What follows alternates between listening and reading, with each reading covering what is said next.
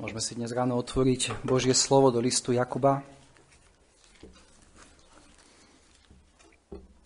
Ak niekto nemá Biblie, vzadu sú ešte Biblie pre hosti, si môžete e, zobrať. A ako som povedal, dnes začíname 4. kapitolu a listu Jakuba a zostaneme v prvých troch veršoch. A ak si ešte pamätáte, pred dvoma týždňami sme ukončili teda tretiu kapitolu ktorá, kde Jakub na konci hovoril k téme múdrosti, ktorá, múdrosť, ktorá je svetská alebo telesná, potom múdrosť, ktorá je od Boha, alebo ktorá je z hora. A videli sme, že táto múdrosť je čistotná, pokojná, prívetivá, povolná, plná milosrdenstva, dobrého ovocia. A posledný verš tejto kapitoly hovorí o ovoci spravodlivosti, ktoré, ktorú, ktoré budeme vidieť tam, kde sa bude siať pokoj, kde, bude, a, kde budeme vidieť túto múdrosť hora. A ako sme skončili týmto veršom 3. kapitolu, a očakávali by sme, že vo vzťahoch medzi kresťanmi budeme vidieť práve tento pokoj, o ktorom sme čítali, hoci ako som hovoril, nikdy nie za cenu tým, že by sme popreli pravdu Božieho slova.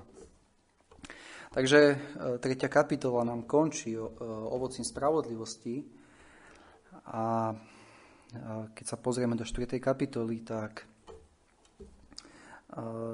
Jakub píše, 4. kapitola, prvý verš, skadiaľ pochádzajú vojny a odkiaľ boje medzi vami.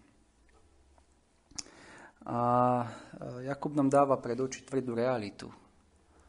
A, a hovorí, že odkiaľ pochádzajú vojny a odkiaľ boje medzi vami. Vieme, že tento list je písaný kresťanom.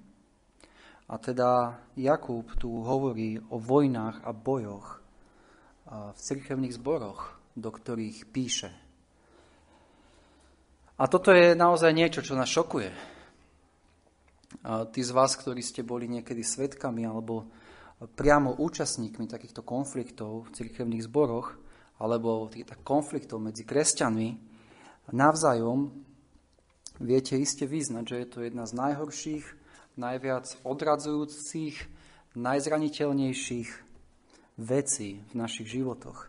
A častokrát si následky takýchto konfliktov dlho, dlho nesieme so sebou.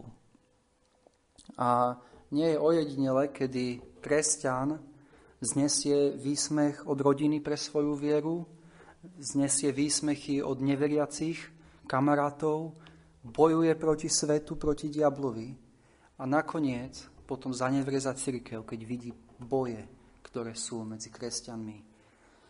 A je to niečo, niečo veľmi zlé. A či už sú tieto boje a konflikty, ako som povedal, v cirkevných zboroch, alebo v vzťahoch medzi kresťanmi, alebo či už v kresťanských manželstvách. A je to naozaj veľmi vážny problém, ktorému sa Jakub ide venovať v týchto veršoch. A keď máte nejaký zdravotný problém, idete k lekárovi a očakávate, že tento lekár uh, nájde príčinu tohto vášho zdravotného problému nie, že bude riešiť iba symptómy, ktoré sprevádzajú tento zdravotný problém. A presne to e, robí aj Jakub.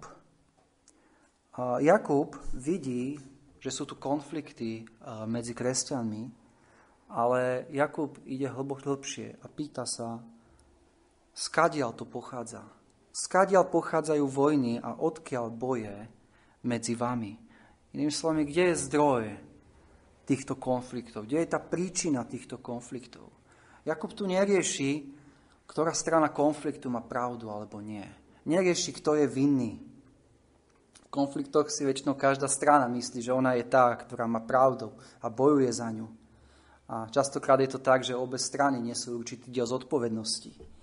Avšak toto tu Jakub nejde riešiť, ale Jakub sa pýta, skadial toto pochádza, prečo to tu je hovorí, že skadiaľ pochádzajú vojny a boje medzi vami.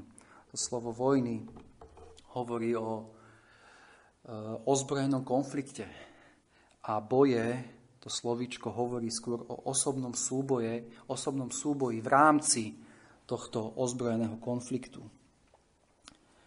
A, a keď si pozrieme kontext a, aj 3. kapitoly, aj 4. kapitoly, tak myslím si, že tieto vojny a boje, o ktorých a, Jakub hovorí, sa týkali hlavne slovnej roviny. E, vieme, že bola tam snaha byť mnohými učiteľmi, bola tam snaha vodcov v, v, týchto, v týchto zboroch byť tí, ktorí budú poučať, ktorí budú naprávať, ktorí sa budú povyšovať nad ostatných. Takže môže ísť rovne, rôzne slovné útoky, ponižovania, hnevy, urážky, čo všetko môže sa skrývať za týmito vojnami a boji, ktoré boli týchto cirkevných zboroch. Takže je tu otázka, skadiaľ pochádzajú vojny a odkiaľ boje medzi vami. A Jakub dáva odpoveď hneď v tomto verši. Či nie stadial to? Z vašich rozkoší, ktoré vojujú vo vašich ústach, e, vo vašich údoch. A hovorí z vašich rozkoší, alebo môžeme preložiť z vašich telesných žiadostí, z vašich svetských hriešných žiadostí. To slovo rozkoš je, to, je slovičko grécké hedoné, skadiaľ pochádza, a možno niektorí poznáte filozofický smer hedonizmus, ktorý hovorí, že najvyššie dobro je to, čo ľuďom poskytuje rozkoš. A ľudské konanie je v tomto myslení motivované snahou získať čo najväčšiu rozkoš a vyhnúť sa strasti sa pozrieme na svet, v ktorom žijeme, myslím, že toto, je, toto zmyšľanie je veľmi rozšírené v našom svete. Hej. Dobré je to, čo mi prináša slásť, čo mi prináša rozkoš, čo prináša mne vlastnému uspokojenie. A, takže toto je to slovo hedone, rozkoš, alebo ako som povedal, môžeme to preložiť ako, ako, ako telesný, telesná žiadosť, alebo svetská žiadosť.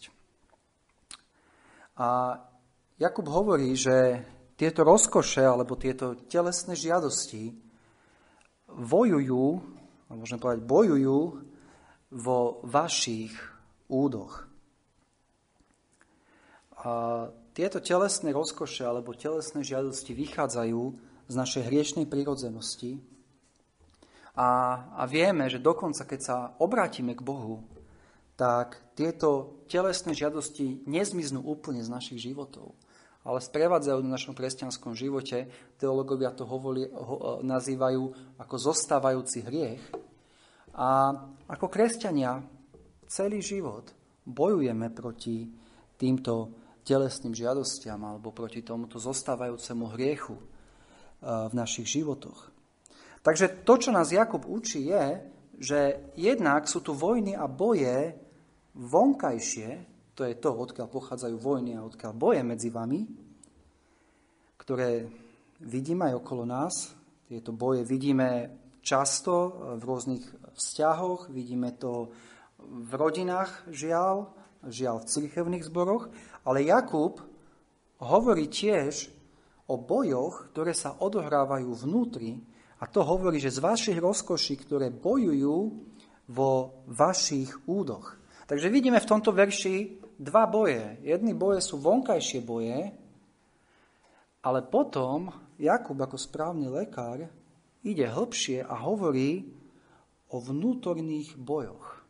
A hovorí, že každý človek má tieto vnútorné boje.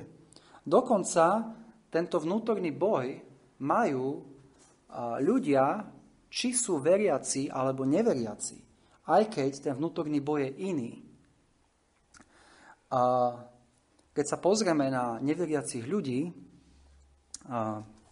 môžeme, sa, môžeme si prečítať z rímským 2. kapitoly, vo 14. 14. a 15. verš čítame, lebo keď pohania nemajúci zákona prírodou robia to, čo požaduje zákon, tí teda nemajú zákona, sami, sami sebe sú zákonom, ako takí, ktorí ukazujú dielo zákona napísané vo svojich srdciach, o čom spolu svedčí aj ich svedomie, ako spolu svedčia aj ich myšlienky, ktoré sa navzájom obvinujú alebo aj vyhovárajú.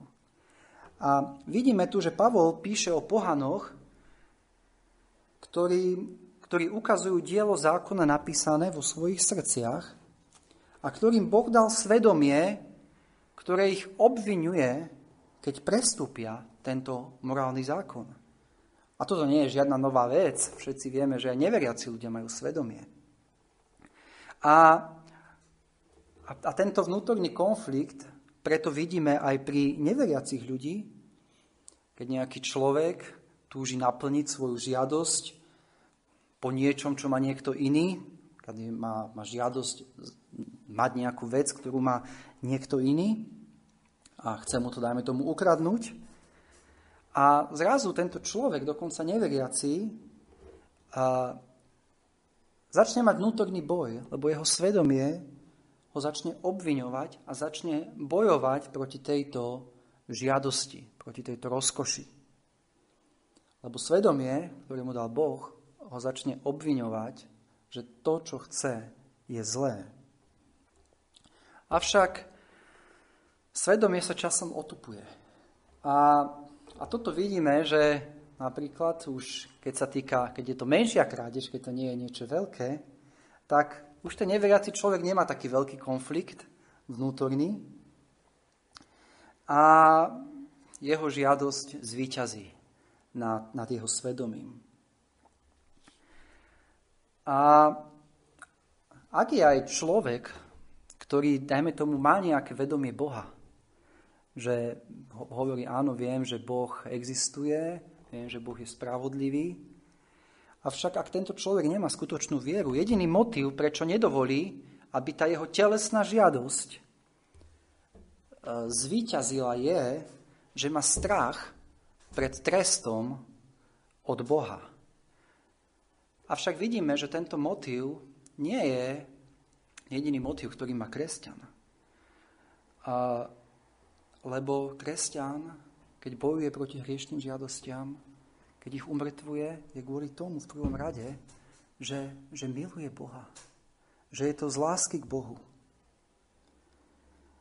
Je to, že, že kresťan túži byť svetý, ako Boh je svetý.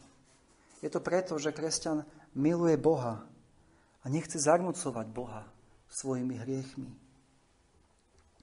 Takže vidíme, že ten motív dokonca pri ľuďoch, ktorí majú určité vedomie Boha, je, je iný ako pri kresťanov. Takže, takže vidíme, že dokonca neveriaci ľudia majú vnútorné konflikty. Hej? Je to, bojuje ich, ich hriešne žiadosti, bojujú proti, proti ich svedomiu. A, avšak to, čo tu Jakub, keď hovorí o vnútorných konfliktoch, hovorí o vnútorných konfliktoch, ktorí majú kresťania.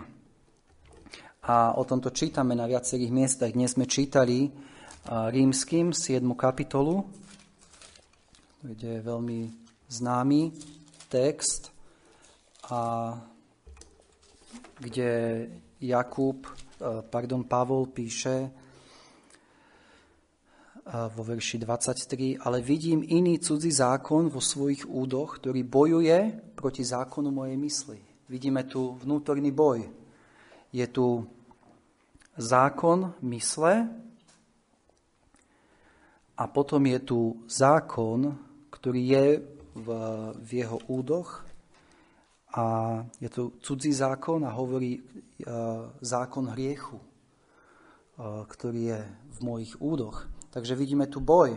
Boj zákona mysle, teda mysle a žiť podľa Božieho slova, podľa Božej vôle a potom je tu zákon hriechu, Rovnako 1. Petra 2, 11 čítame, milovaní napomínam ako pohostinov a putníkov, aby ste sa zdržali telesných žiadostí, ktoré vojujú proti duši. Opäť rovnaká myšlienka, vnútorný boj, kedy sú tu telesné žiadosti, ktoré bojujú proti duši. Alebo poznáme text Galackým 5.17, lebo telo žiada proti duchu a duch proti telu, lebo sa to jedno druhému protiví. Vidíme tu opäť boj telo, duch, ktorí bojujú proti sebe. A toto je konflikt, ktorý sa odohráva v živote každého jedného kresťana. Takže vidíme, že je tu boj telesných žiadostí alebo rozkoši, ako to Jakub nazýva, a ktorý Biblia tiež nazýva boj tela proti duchu. A, ale keď sa, keď sa človek obráti k Bohu, Kristova krv nie len, že očistí naše svedomia, ako čítame Židom 9.14, ale Boh vpisuje do našich srdc svoj zákon. Jeremiáš 31.33 čítame, dám svoj zákon do ich vnútornosti a napíšem ho na ich srdce a budem im Bohom a oni mi budú ľudom. Takže vidíme ten rozdiel medzi veriacim a neveriacim. Pri, pri neveriacich ľuďoch áno, je tam nejaký vnútorný konflikt, kde ich obvinuje ich svedomie, avšak pri pri veriacich ľuďoch je tento konflikt úplne na inej úrovni. Je tu Boží zákon, ktorý máme vpísaný v našich srdciach. A, a tieto hriešne žiadosti nielen bojujú proti svedomiu, ale bojujú proti Božej vôli. Bojujú proti tomu Božiemu zákonu, ktorý kresťania majú vpísaný v srdci. A preto kresťan kričí, ako by som tedy vykonal túto veľkú nešlachetnosť a zhrešil proti Bohu, ako Jozef kričal. Toto je postoj, ktorý má kresťan. Nie je to iba konflikt so svedomím, je to, nie, je to konflikt tela a ducha. Je to konflikt telesných žiadostí proti zjavenej Božej vôli. A tento konflikt tu je. A teda príde do srdca napríklad žiadosť po peniazoch, hoci možno nevyhnutne nepotrebuješ viac peňazí, ale chceš mať lepší mobil, a znamenalo by to, je tu táto žiadosť, a keď na tým premýšľaš, znamenalo by to, že no, budeš musieť pracovať aj v nedelu, to znamená, že nebudeš, musieť, nebudeš môcť chodiť na zhromaždenie a uctievať Boha. Znamenalo by to, že sem tam neodvedieš dane. A vidíme, že táto, táto žiadosť a začína bojovať a prichádza vnútorný boj. A je tu žiadosť po peniazoch proti tomu, čo hovorí Boh. Aká je Božia vôľa. A toto je ten vnútorný konflikt, ktorý tu, ktorý tu máme. Rovnako o tejto žiadosti hovorí pán Ježiš v Lukášovi 8.14, aj keď v inom kontexte, keď hovorí podobenstvo rozsievačovi, a vo verši 14 čítame, a zase to, ktoré padlo do trenia, to sú takí, ktorí počuli, ale idúc, bývajú udusení starostiami, bohatstvom a rozkošami života a nedonášajú úžitku. Vidíme tu opäť rozkoše života, ktoré udusia v tomto prípade kázané Božie slovo, ktoré zvíťazia a výsledok je, že nedonášajú úžitku. Môžeme sedieť na zhromaždeniach a počúvať Božie slovo, ale ak sú to naše rozkoše, ktoré budú mať prevahu v našom vnútri, že žiadosti telesné, tak nebudeme mať žiaden užitok. Nebudeme rásť ako kresťania. Nebudeme prinašať užitok podľa slov pána Ježiša Krista. A keď opäť pozriem, teda otvorím list rímsky, 7. kapitolu, Videli sme teda, že je tam cudzí zákon alebo zákon hriechu, ktorý bojujú, bojuje proti zákonu mysle. A čítame, ale vidím iný cudzí zákon, verš 23, vo svojich údoch, ktorý bojuje proti zákonu mojej mysle a ktorý ma zajíma v rabstvo zákonu hriechu, ktorý to zákon je v mojich údoch. Takže vidíme, že keď tieto žiadosti zvíťazia v mojom vnútri, stávam sa otrokom týchto žiadostí. Otrokom týchto telesných túžob. A to, je, to môže byť v stave, keď ja dokážem so slzami v očiach povedať, že to, čo robím, je zlé, ale predsa tým smerom idem. Toto je otroctvo. Keď som otrokom. A toto žiaľ vidíme častokrát. Koľkokrát sa kresťan vydá robiť veci, o ktorých vie, že je to proti Božej vôli. Ale táto žiadosť ho zotročuje. A jediné východisko z tohto je Evangelium Pána Ježiša Krista.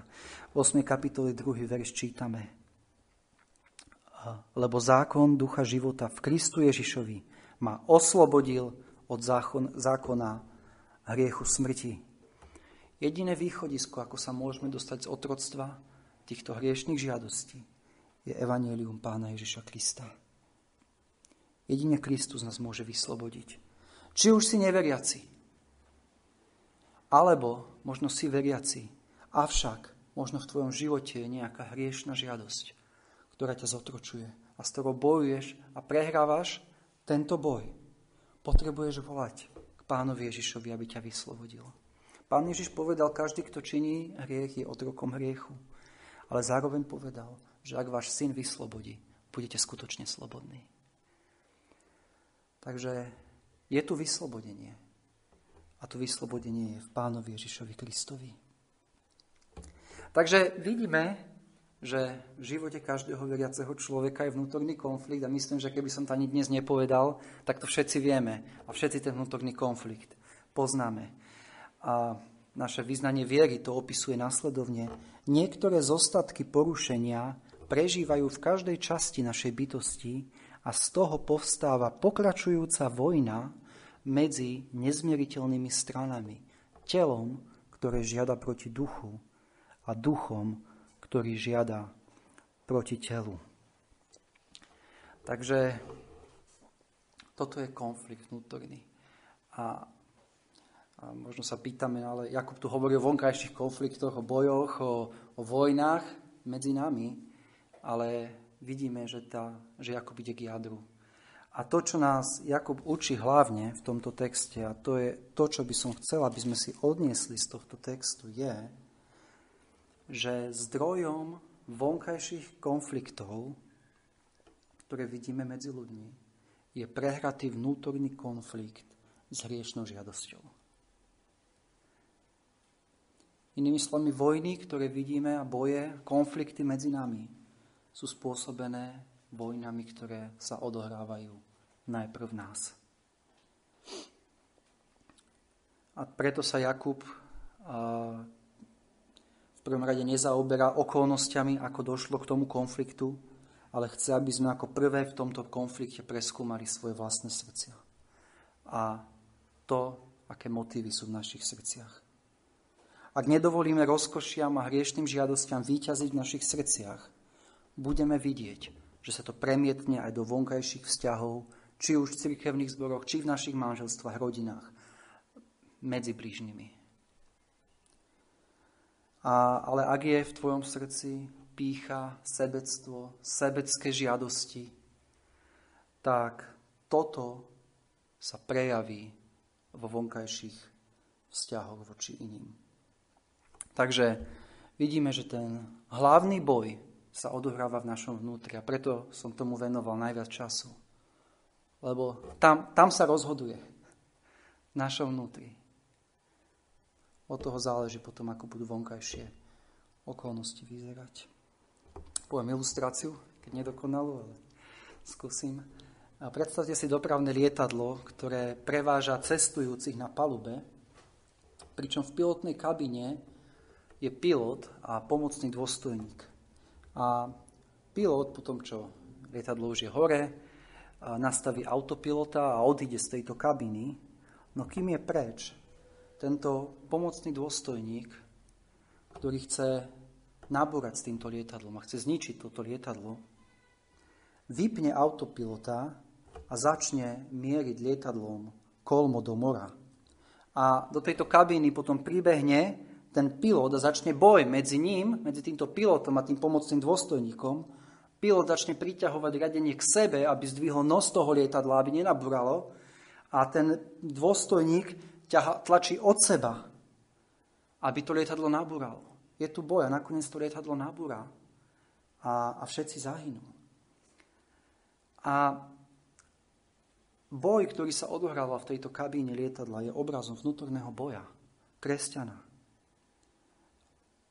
Každý deň buď necháme voľný priebeh našich hriešným žiadostiam, necháme hriešne žiadosti, aby nás viedli do hriechu, alebo sa budeme riadiť Božím slovom a umrtvovať tieto hriešne žiadosti.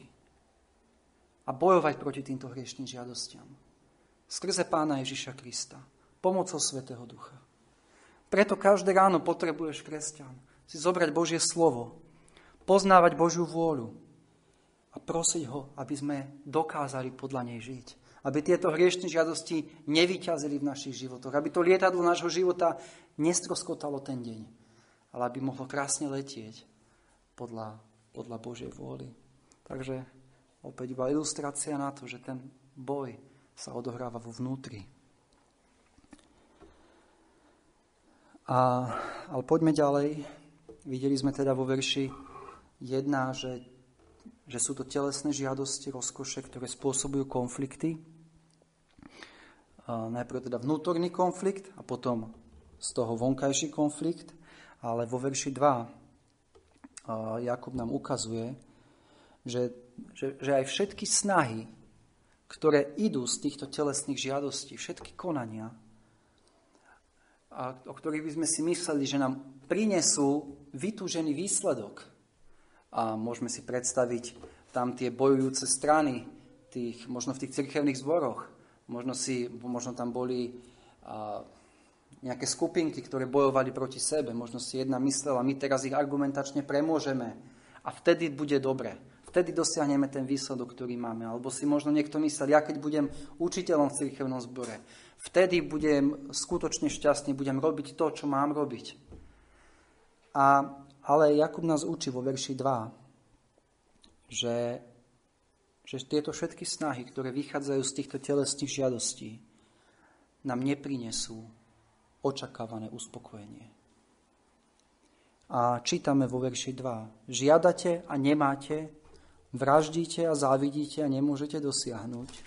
Boríte sa a vojujete, ale nemáte, pretože si neprosíte. Prosíte a neberiete, pretože si zle prosíte, aby ste to sprotrebovali vo svojich rozkošiach. Takže vidíme, nemáte, nemôžete dosiahnuť, nemáte, neberiete. Toto je výsledok telesných žiadostí. A, takže vidíme, že je tu žiadosť, žiadostivosť a Jakub hovorí, nemáte. Príslovia 13.14 hovoria, žiada si a nemá duša leňocha. Vidíme, že hovorí o vraždíte. To slovo vraždíte, myslím si, že nie je doslovné ako, ako vražda, ako zabitie, ale v zmysle, e, čo nám Ján hovorí, každý, kto nenávidí svojho brata, je vrahom. V tomto zmysle vraždia a závidia ale čítame, že nemôžu dosiahnuť. Hoci to robia, nemôžu dosiahnuť šťastie a to naplnenie, ktoré očakávali. To, čo závidili iným, možno cez svoje hriešne žiadosti, dosiahnuť to a zistia, že ich to neuspokojuje.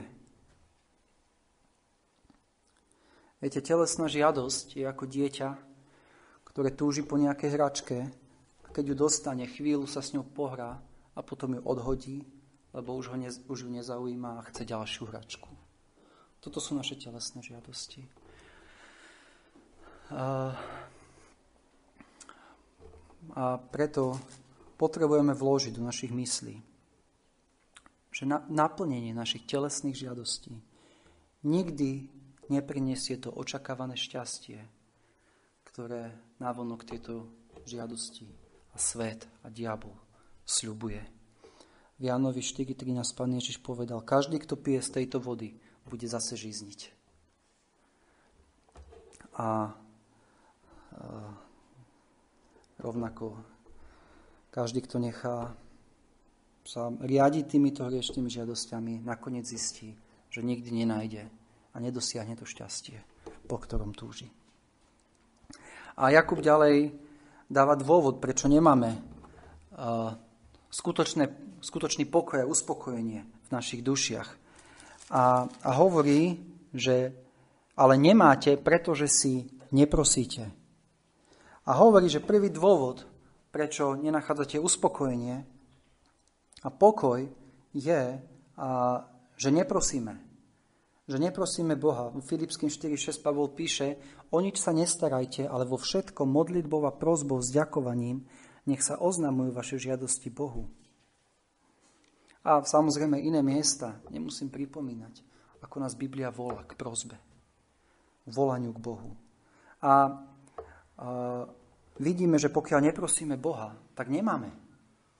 Hovorí, nemáte, pretože si neprosíte. Prečo títo ľudia neprosili Boha? Možno preto, že už dopredu vedeli, že to, po čom túžia, v skutočnosti nepotrebujú. A dopredu vedeli, že Boh by im to nedal. Preto neprosili. Alebo možno vedeli, že aj tak by im to Boh nedal, lebo to, o čo žiadali, vedeli niekde v hĺbke, že to je hriešne. A neprosili Boha. Alebo možno si jednoducho mysleli, že nepotrebujú Boha, a uspokojenie nájdú aj bez neho. Avšak, ako píše už predtým v 17. verši 1. kapitoly, každé dobre danie a každý dokonalý dar zostupuje z hora od Otca svetiel. Takže prečo Jakub uh, tu hovorí o modlitbe, o prosení? Viete, my keď sa modlíme, my nie, nie je to o tom, že iba oznamujeme to, čo potrebujeme, alebo naše, naše túžby, alebo to, čo chceme, že to oznámime Bohu. Viete, Boh vie, čo všetko potrebujeme. On pozná naše túžby. Ale v modlitbe ide o viac. Keď sa modlíme k Bohu a keď pristupujeme s našou prozbou k Bohu, ktorý je svetý, vyžaduje to, že musíme predtým preskúmať, či táto túžba nie je hriešná. Poviem príklad. Mám túžbu ísť s rodinou na, na dovolenku. A pokiaľ sa hambím prosiť Boha v modlitbe o požehnanie tejto dovolenky, napríklad preto, že táto dovolenka je príliš luxusná a potrebujem peniaze využiť na niečo iné, ale chcem tam ísť. Ak sa hambíš prosiť Boha, aby požehnal túto dovolenku, tak na tú dovolenku nechoď. Lebo tá túžba je telesná. Je to, je to svetská žiadosť. Ak chceš ísť do kina, ale nedokážeš prosiť Boha, o požehnanie pri sledovaní toho filmu, lebo dopredu vieš, že v tom filme budú nejaké nemorálne scény, tak nechod do toho kina.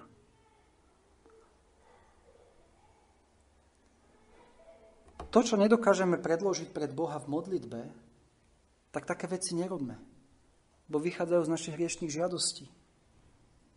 Izaiáš 29.15 hovorí, beda tým, ktorí hlboko skrývajú radu pred hospodinom, ktorých každý skutok deje sa v temnosti a hovoria, ktože nás vidí a kto nás zná.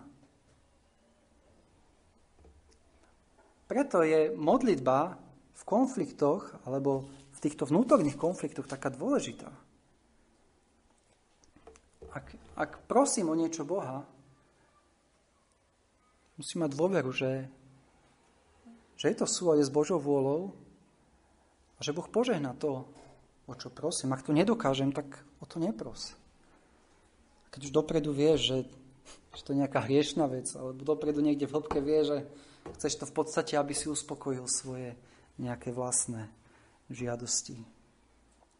A ďalej vo verši 3 Jakub ako keby odpovedal na námietku, ktorú by niektorí mohli vzniesť a ktorí možno povedia, ale veď my prosíme Boha, my sa modlíme k Bohu, avšak Boh neodpoveda.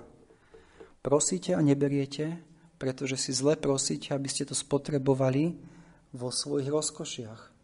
A Jakub nám ukazuje, že dôvod, prečo im Boh neodpovedá na ich modlitby, je ten, že ich modlitby vychádzajú zo sebeckých motivov. Títo ľudia chcú, aby Boh slúžil ich hriešným žiadostiam. A hovorí, prosíte, aby ste to spotrebovali vo svojich rozkošiach. A to nie sú modlitby, na ktoré Boh odpovie. A vidíme teda, že Boh nevypočuje modlitby, ak ciele týchto modlitieb alebo motívy týchto modlitieb nie sú správne. a nie sú správne vtedy, ak prosíme o uspokojenie iba našich hriešných telesných žiadostí. Každá naša prozba musí byť podriadená Božej vôli a ten konečný cieľ by mal byť, aby to Bohu prinieslo slávu. Možno sa niekto spýta, no ale nemám hľadať svoje dobro a nemám sa modliť požehnanie pre seba, o zdravie, o ochranu. Áno, máš. To je v poriadku. Avšak vždy pri týchto modlitbách potrebujeme byť podriadení Božej vôle. Jeho sláva musí byť na prvom mieste nie na uspokojenie našich rozkoší. Takže videli sme, ako Jakub, ako dobrý lekár, ide od otázky vonkajších konfliktov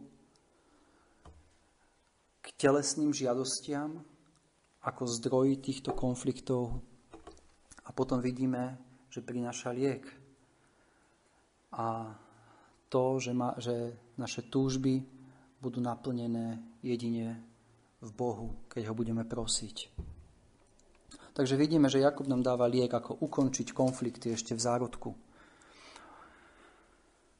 Pokiaľ budeme zotrvávať v modlitbe, v spoločenstve modlitebnom s Bohom, bude nám to pomáhať výťaziť nad hriešnými žiadosťami a následne chrániť od vonkajších konfliktov s inými ľuďmi. Preto je modlitba tak veľmi dôležitá. Preto sú osobné modlitby, modlitby v cirkevnom zbore tak veľmi dôležité. Preto sú spoločné modlitby manželov tak veľmi dôležité. Možno konflikty vo svojom manželstve. A stále riešite, kto je vinný, kto nie je vinný, kto má pravdu, kto nemá pravdu, kto urobil niečo, kto neurobil. Ale Jakub nás volá ísť hlbšie, ísť k zdroji a ísť rozkošiam, ktoré sú v tvojom srdci. Čo je v tvojom srdci? Sú tam sebecké túžby, alebo je tam túžba oslaviť Boha v svojom živote? Ak necháš týmto žiadostiam riadiť svoj život, nikdy nenájdeš skutočný pokoj vo svojom živote. Vždy to bude, nemáte, nemôžete dosiahnuť, neberiete. Frustrácia. A toto vidíme v riečnom svete okolo nás. Vidíme, že tá snaha za tým materiálnymi vecami, za tým uspokojovaním telesným žiadostí je ako keby v kruhu. Keď niečo dosiahnem, chcem viac, chcem viac. Spurgeon povedal, celá história ľudstva ukazuje zlyhanie telesných žiadostí dosiahnuť ich predmet. Toto, toto vidíme. Avšak pokiaľ budeme v dennom spoločenstve modlitby s Pánom Ježišom Kristom, keď, keď budeme Jemu podriadovať naše túžby s cieľom oslaviť Jeho, vtedy skutočne nájdeme uspokojenie. A ten, a ten pokoj nebude len v našom vnútri, ale sa to premietne do vonkajších vzťahov, či už v rodinách, či v cirkevnom zbore, alebo medzi inými ľuďmi. Tak nech nám Pán v tom pomáha. Amen.